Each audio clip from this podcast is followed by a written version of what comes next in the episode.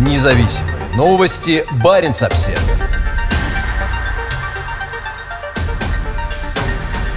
Пик добычи нефти в России, возможно, пройден.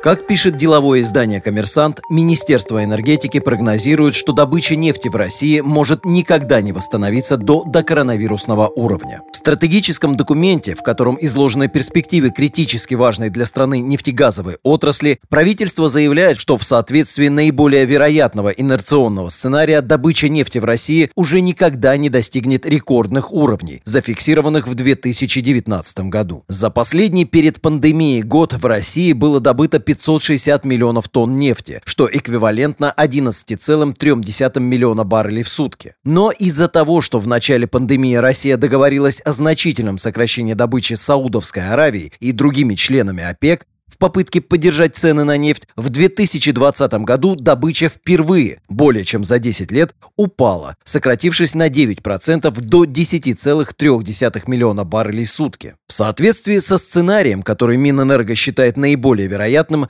в течение оставшейся части десятилетия добыча нефти в России будет расти, но при этом так и не достигнет рекордного уровня 2019 года. В 2029 году выйдет на постпандемийный пик в 11,1 миллиона баррелей в сутки и сократится до 9,4 миллиона баррелей в сутки в 2035 году. Россия соперничает Саудовской Аравией за право быть вторым по величине производителем нефти в мире после США. Российская экономика по-прежнему по-прежнему сильно зависит от экспорта энергоносителей. При этом, по данным Росстата, до пандемии эти доходы составляли более трети всего государственного бюджета, а на все добывающие отрасли, включая нефть, газ и другие полезные ископаемые, приходилось почти 40% российского ВВП. В своем наиболее оптимистичном сценарии Минэнерго ожидает превышения до коронавирусных уровней с выходом на пик добычи в 2030 году на уровне 12,8 миллиона баррелей в сутки. Как пишет коммерсант, в каждом из представленных Минэнерго сценариев добыча нефти в России либо уже достигла своего пика, либо выйдет на максимальный уровень в течение следующего десятилетия. По мнению экспертов, Россия по-прежнему не в состоянии воспользоваться преимуществами глобального энергетического перехода на более чистые и возобновляемые источники энергии. В то время как европейские страны и США сделали чистую энергию основным направлением экономического стимулирования и инвестиций на постпандемийный период, в России, по сообщениям, планируется сокращение государственных расходов на зеленую энергетику. По оценкам аналитиков, если каждый разрабатываемый сейчас проект будет реализован в запланированные сроки, производство электроэнергии из возобновляемых источников в России к 2024 году, исключая гидроэнергетику, составит всего 1%. В то время как международные нефтяные компании используют все возможности потенциала трансформации своего бизнеса, чтобы стать чистыми, россияне вряд ли будут конкурировать с ними в этом движении к возобновляемой энергетике, говорится в аналитической записке заместителя руководителя управления нефти и газа ВТБ «Капитал» Дмитрия Лукашова, опубликованной на прошлой неделе. ВТБ «Капитал» Дмитрия Лукашова, опубликованной на прошлой неделе. При этом он считает, что российская нефтегазовая промышленность может извлечь выгоду из так называемых переходных видов топлива, таких как водород или аммиак, а также сыграть одну из ведущих ролей в инвестициях и исследованиях в области технологий улавливания углерода. В стратегии Министерства энергетики говорится, что снижение налогов на месторождения с высоким потенциалом, в частности в Арктике, будет иметь решающее значение, чтобы помочь стране максимально использовать потенциал огромных энергетических ресурсов, которыми она по-прежнему обладает. Если цены на нефть будут падать, то по оценкам Рентабельным извлекать окажется лишь треть доказанных российских запасов, в то время как даже при самом оптимистичном сценарии, предусматривающем рост мировых цен на нефть, рентабельными окажутся только две трети извлекаемых запасов страны.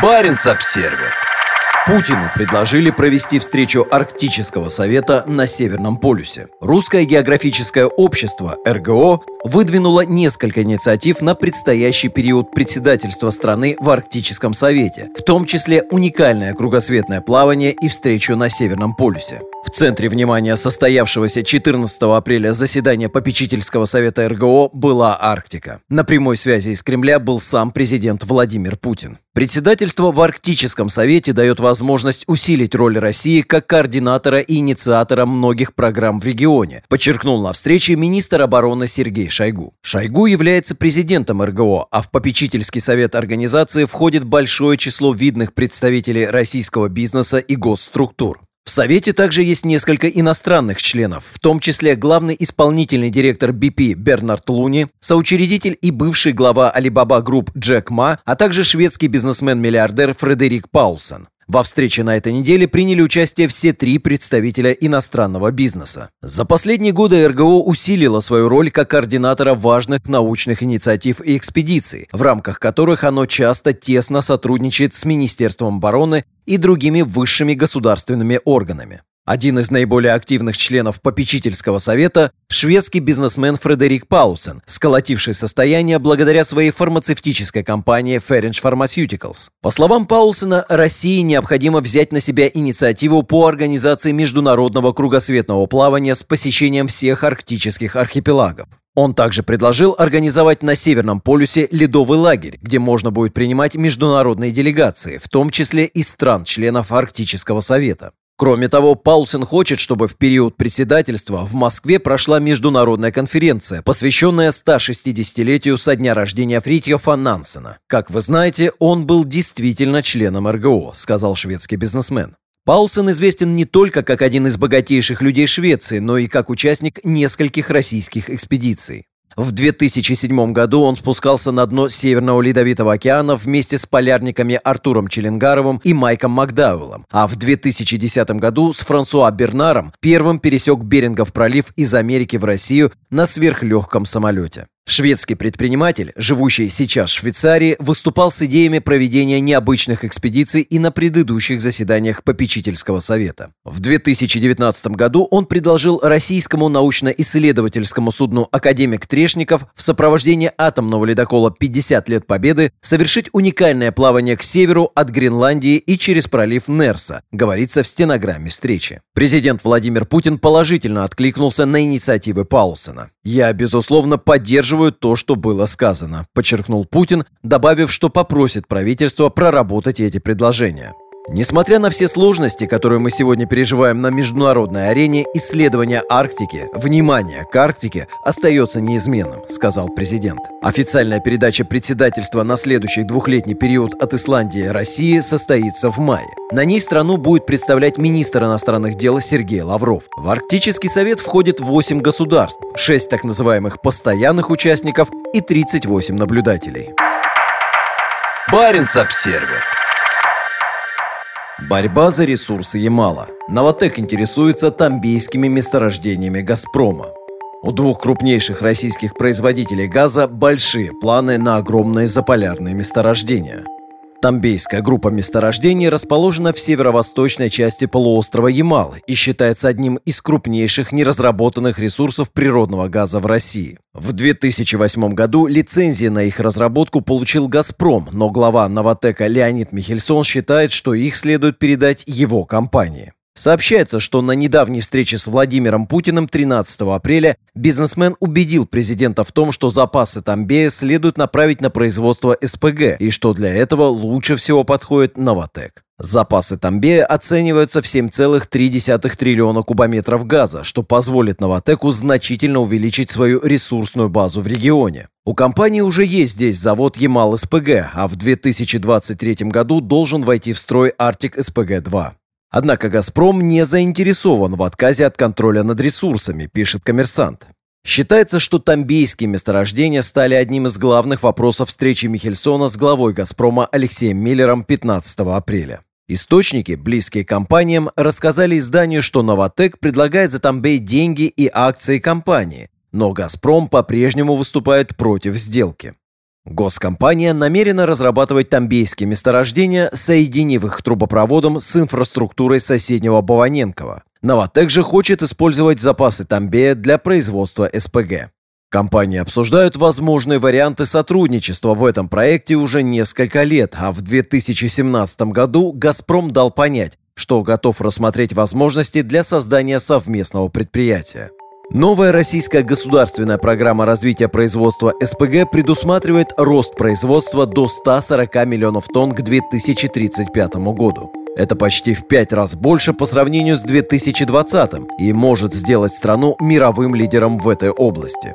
Практически все планируемые в стране проекты будут реализовываться в отдаленной Арктике, прежде всего в Ямало-Ненецком автономном округе, где сосредоточено более 90% всех запасов газа страны. Баренц-Обсервер. Никель Скользкого полуострова превратят в компоненты батарей в финской Ваасе. На фоне роста производства электромобилей в Европе Скандинавия становится лидером в производстве аккумуляторов. В понедельник компания Johnson Matthey, специализирующаяся на устойчивых технологиях, объявила о стратегическом партнерстве с компанией Finnish Minerals Group и финским городом Васса по строительству крупного завода по производству компонентов для аккумуляторных батарей. Российский Норникель будет поставлять сюда никель и кобальт со своих производств в финской Харьявальте и российском Мончегорске на Кольском полуострове. Как сообщает местный посредник, строительные работы в ВАСе должны начаться уже этой осенью, а ввести завод в эксплуатацию планируется в 2024 году. В 2017 году ВАСа вошла в короткий список возможных мест для размещения огромного аккумуляторного завода компании Norfolk, строящегося сейчас на шведской стороне Ботнического залива. Мы рады объявить, что наш завод будет расположен в Васе, регионе, стремящемся создать экосистему устойчивых технологий. Васа – благоприятная экосистема для производства компонентов батарей, предлагающая надежный доступ к возобновляемым источникам энергии, экологически безопасное сырье и близость к основным европейским производителям оригинального оборудования и аккумуляторов для автомобилей, заявил главный исполнительный директор Джонсонс Мэтью Роберт Маклауд. Мэр Васы Томас Хяйерю подчеркивает, подчеркивает, что регион хочет стать лидером в области устойчивых технологий. В АСА у нас есть возможность создать самую экологичную производственно-сбытовую цепочку в мире, сказал Хяюрю. Новый завод будет получать энергию только из возобновляемых источников. В заявлении Джонсон Мэтью говорится, что благодаря кобальту и никелю от Норникеля будет обеспечена поставка экологически безопасного сырья, произведенного с учетом требований социальной ответственности для наших производств катодных материалов как в Польше, так и в Финляндии. Мощность нового завода в Асе составит 30 тысяч тонн катодных материалов в год. Ранее Норникель считался самым главным загрязнителем воздуха в Баренцевом регионе, но в последние месяцы компания закрыла два своих самых вредных для окружающей среды объекта на Кольском полуострове – старый плавильный цех в поселке Никель и старый металлургический цех в Мончегорске. Норникель, будучи крупнейшим в мире производителем никеля, стремится сейчас занять лидирующие позиции в мире в области зеленой экономики. Мы рады возможности развивать бизнес вместе с Джонсон Мэтью, новым важным игроком финской европейской экосистеме материалов для аккумуляторных батарей и помочь компании выйти на европейский рынок электромобилей. Наш меморандум должен позволить нам определить взаимовыгодные инициативы в области устойчивого развития, поддерживающие стремление к достижению наиболее устойчивой цепочки создания стоимости материалов для аккумуляторных батарей в Европе, сказал президент Норникеля Владимир Потанин. Баренц-Обсервер на Северном флоте начались масштабные учения. В понедельник с Кольского полуострова в Баренцево море вышли атомные и дизельные подлодки, надводные корабли и суда обеспечения. В небе за ними наблюдали самолеты НАТО.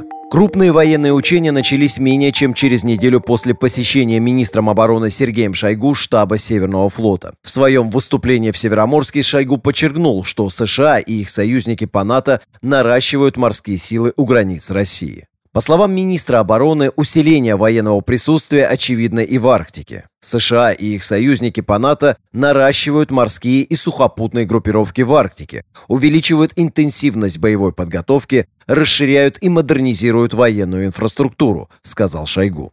Число кораблей, участвующих в учениях на этой неделе, не уточняется, но пресс-служба Северного флота опубликовала фотографии, на которых запечатлена группировка из пяти надводных кораблей, выходящих из Кольского залива. Сообщается, что в учениях также участвует одна стратегическая подлодка проекта 667 БДРМ «Дельфин» из Гаджиева и другие атомные подлодки и дизель-электрические подлодки из Полярного пресс-релизе Северного флота говорится, что это межвидовое командно-штабное учение, которое проходит под руководством главнокомандующего ВМФ адмирала Николая Евменова. Первый этап учения включает в себя развертывание атомных подлодок и корабельных сил в море. На суше в районы маневров выдвинулись подразделения армейского корпуса, в то время как армия ВВС и ПВО приступила к переброске сил на аэродромы оперативного базирования в Арктике. В то время как армия ВВС и ПВО приступила к переброске сил на аэродромы оперативного базирования в Арктике.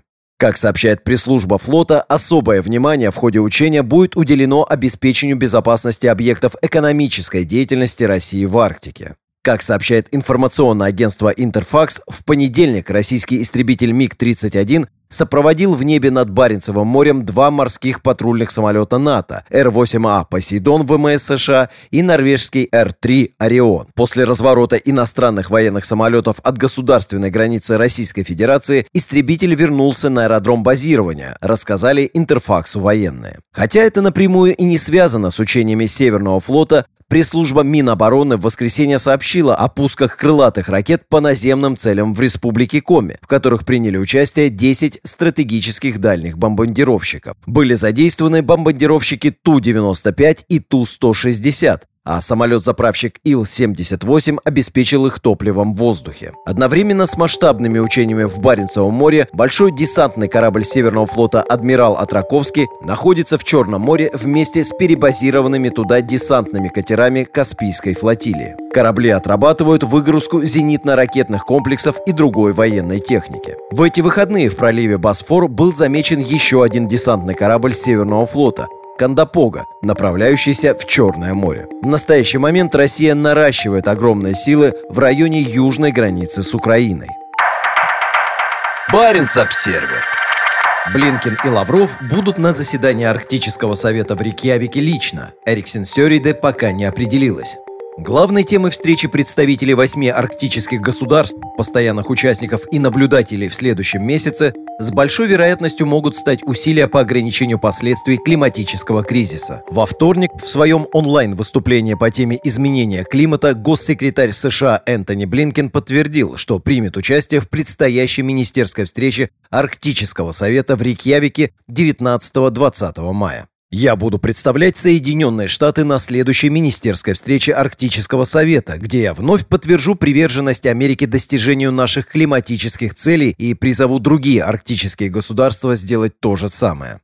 По словам Блинкина, все это направлено на укрепление сил перед тем, как в ноябре страны мира соберутся на конференции ООН по изменению климата в Глазго. Соединенные Штаты намерены выполнять свои обязательства в отношении климата и призывать другие страны делать то же самое, сказал Блинкен. Как пишет исландская газета Morning Bloody, на прошлой неделе российский министр иностранных дел Сергей Лавров подтвердил Министерству иностранных дел Исландии, что собирается лично участвовать в министерской встрече в следующем месяце. На вопрос Баренц-Обсервер об участии Норвегии официальный представитель МИД Анны Ховарсдаттер Лунде ответила, что окончательного решения еще не принято. При этом она подчеркнула, что для министра иностранных дел Инны Эриксен Сёриде приоритетом является личное участие. Для тех, кто не сможет прилететь в страну, председательствующая сейчас в Арктическом совете Исландия организует дистанционное участие. Баренц-Обсервер. На севере Швеции резкий всплеск COVID-19. Во вторник в губернии Норботтен, где в больницах с коронавирусом лежат 54 человека, зарегистрировано 182 новых случая заболевания. По сравнению с соседними скандинавскими странами, Швеция ввела в начале пандемии менее строгие ограничения, что привело к гораздо более быстрому распространению инфекции. Несмотря на принятие правительством в январе более жестких мер, сравнимых с уже введенными в Норвегии, Финляндии и Дании, пандемия по-прежнему не отступает. Сравнение между самыми северными регионами Норвегии и Швеции явно не в пользу последней. В то время как в норвежской губернии Трумс и Финмарк во вторник было зарегистрировано 4 новых случая заболевания, а в больнице с ковидом лежит один человек, в шведской губернии Норботтен зарегистрировано 182 новых случая, а в больницах находится 54 заболевших. Количество населения в обоих регионах примерно одинаковое – 251 тысяча человек в Норботтене и 243 тысячи в Трумсе и Финмарке. По данным региональных властей, за время пандемии, начавшейся прошлой зимой, в Нарботане зарегистрировано 19 521 случай заболевания. Общее число заболевших в Трумсе и Финмарке, по данным мониторинга газеты VG, составляет 1534 человека. В самом северном регионе Норвегии от коронавируса умерли 6 человек. На севере Швеции таких случаев 246. Почти половина новых случаев заболевания в Норботтене во вторник пришлась на горно-промышленный поселок Елевари, где заболели 88 человек. Баренц-Обсервер. В Варангерфьорде объявлены российские стрельбы. Кратчайшее расстояние от района, где заявлены артиллерийские стрельбы, до территориальных вод Норвегии составляет всего 3-4 морских мили. В Арангерфьорде проходит граница между Норвегией и Россией. Первые 12 миль от берега – это территориальные воды, которые затем переходят в простирающиеся на 200 миль в Баренцево море исключительные экономические воды обеих стран, разделенные морской границей.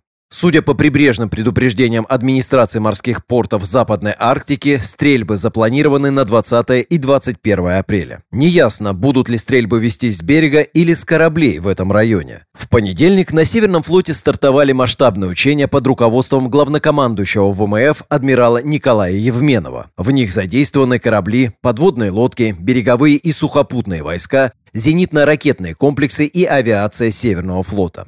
Западная граница района, на которой распространяется предупреждение о стрельбах, находится всего в 8 километрах от местечка Гренси-Якобсельф, где находится самая северная сторожевая вышка норвежских пограничников, откуда хорошо видны российские воды. Расстояние от западного края района стрельб до территориальной границы с Норвегией составляет около 3-4 морских миль. По словам официального представителя вооруженных сил Норвегии майора Бриньяра Стурдаля, это территориальные воды России, и у нее есть все права на проведение такого рода учений в этом районе. Это не привлекает особого внимания объединенного штаба, добавил он. В феврале Баренц Обсервер сообщал о проходе ракетного крейсера Северного флота «Маршал Устинов» в непосредственной близости от норвежской границы в районе Гренси-Якобсельва. В то время как большинство кораблей, задействованных в учениях, находятся в непосредственной близости от Кольского залива, фрегат «Адмирал Касатонов» сейчас находится к северу от норвежского Финмарка. Фрегат «Адмирал» флота Касатонов задействован в выполнении учебно-боевых задач командно-штабного учения в западной части Баренцева моря, сообщила во вторник вечером пресс-служба Северного флота. Баренц-Обсервер. Послание Путина. Социальные вопросы, кризис в отношениях с Западом и грандиозный инфраструктурный проект в Арктике. В зале, заполненном людьми без масок, президент особо остановился на проблемах, вызванных пандемией коронавируса. Одной из главных тем стала инфраструктура, и Путин заявил, что пришло время строительства северного широтного хода. Ежегодное послание президента Федеральному собранию собрало в выставочном зале «Манеж» в центре Москвы несколько сот виднейших российских политических, государственных и общественных деятелей. Как всегда, в речи были затронуты самые разные вопросы, но одними из главных стали социальные проблемы, здравоохранение, коронавирус и экономика. По словам Путина, Россия сильно пострадала от коронавируса, но при этом страна справляется с ситуацией лучше, чем большинство других стран. Он также подчеркнул острую необходимость роста экономики, обозначив ряд крупных инфраструктурных проектов, которые должны подготовить почву для восстановления регионов. Путин также раскритиковал Запад, заявив о попытках окружить и изолировать Россию. Но такое поведение в отношении России потерпит неудачу, подчеркнул Путин и предостерег от агрессии. Организаторы любых провокаций, угрожающих коренным интересам нашей безопасности, пожалеют о содеянном так, как давно уже ни о чем не жалели, сказал он. Он также предостерег от перехода красных черт. Но надеюсь, что никому не придет в голову перейти в отношениях России так называемую красную черту. А где она будет проходить, это мы будем определять в каждом конкретном случае сами, пояснил он. Президент также призвал к масштабному строительству инфраструктуры в регионах, отдельно упомянув проект Северного широтного хода в Ямало-Ненецком округе. Этот проект давно прорабатывается, пора запускать. Есть для этого все возможности, подчеркнул Путин. Северный широтный ход подразумевает строительство нескольких сот километров железнодорожных путей по болотам и тундре заполярного региона. В итоге проект свяжет две основные железнодорожные магистрали в российской Арктике. Северную железную дорогу от Архангельска и ветку между Надымом и Тюменью. Он обеспечит возможность пассажирского и грузового сообщения не только между Архангельском и Лабытнанги, где дорога заканчивается сейчас, но и дальше через Обскую губу до Нового Уренгоя и Сургута. Проектом также предусмотрено строительство железнодорожной ветки Баваненкова-Сабета на полуострове Ямал. Также может быть построена ветка до Дудинки, порта на реке Енисей. Железная дорога до Сабета вошла в недавно утвержденный правительством план развития Арктики в качестве одного из приоритетных проектов. У проекта огромная стоимость. Предполагается, что только планируемый мост через Обь обойдется в 70 миллиардов рублей. Баренц-Обсервер. Российский арктический форум перенесен на весну 2022 года. По словам госчиновников, конференция будет увязана с председательством страны в Арктическом совете. Планировалось, что конференция, проводящаяся раз в два года, состоится этой весной, но теперь громкое событие переносится на конец марта, начало апреля 2022 года. По словам советника президента Антона Кобякова, конференция будет тесно связана с председательством России в Арктическом совете. В период председательства Российской Федерации в Арктическом совете проведение форума «Арктика. Территория диалога» имеет особую практическую значимость в решении ключевых вопросов арктических территорий, сказал Кобяков на заседании оргкомитета форума. В мероприятии принимают участие крупные политики, в том числе и сам президент России, а также представители бизнеса и иностранные гости. На форуме 2019 года соседние страны Северной Европы были представлены высшими государственными чиновниками, среди которых была премьер-министр Норвегии Эрна Сульберг, премьер-министр Швеции Стефан Лёфвен и президент Финляндии Саули Ниинистё. Международный арктический форум – еще одна площадка для того, чтобы рассказать о российских достижениях, обсудить с международным экспертным сообществом актуальные вопросы освоения арктических территорий, развития портовой инфраструктуры, охраны окружающей среды, повышения качества жизни людей, пояснил вице-премьер Юрий Трутнев, отвечающий в правительстве за развитие российской Арктики и возглавляющий Госкомиссию по Арктике. В мае 2021 года Россия примет председательство в Арктическом совете на следующие два года. В совет входят 8 государств, 6 так называемых постоянных участников и 38 наблюдателей. Арктический форум проходит под девизом «Арктика. Территория диалога». Ранее он проводился в городах российского севера, но в 2019 году его навсегда перенесли в Санкт-Петербург. Баренц-Обсервер Этой весной начнется прокладка трансарктического оптоволоконного кабеля.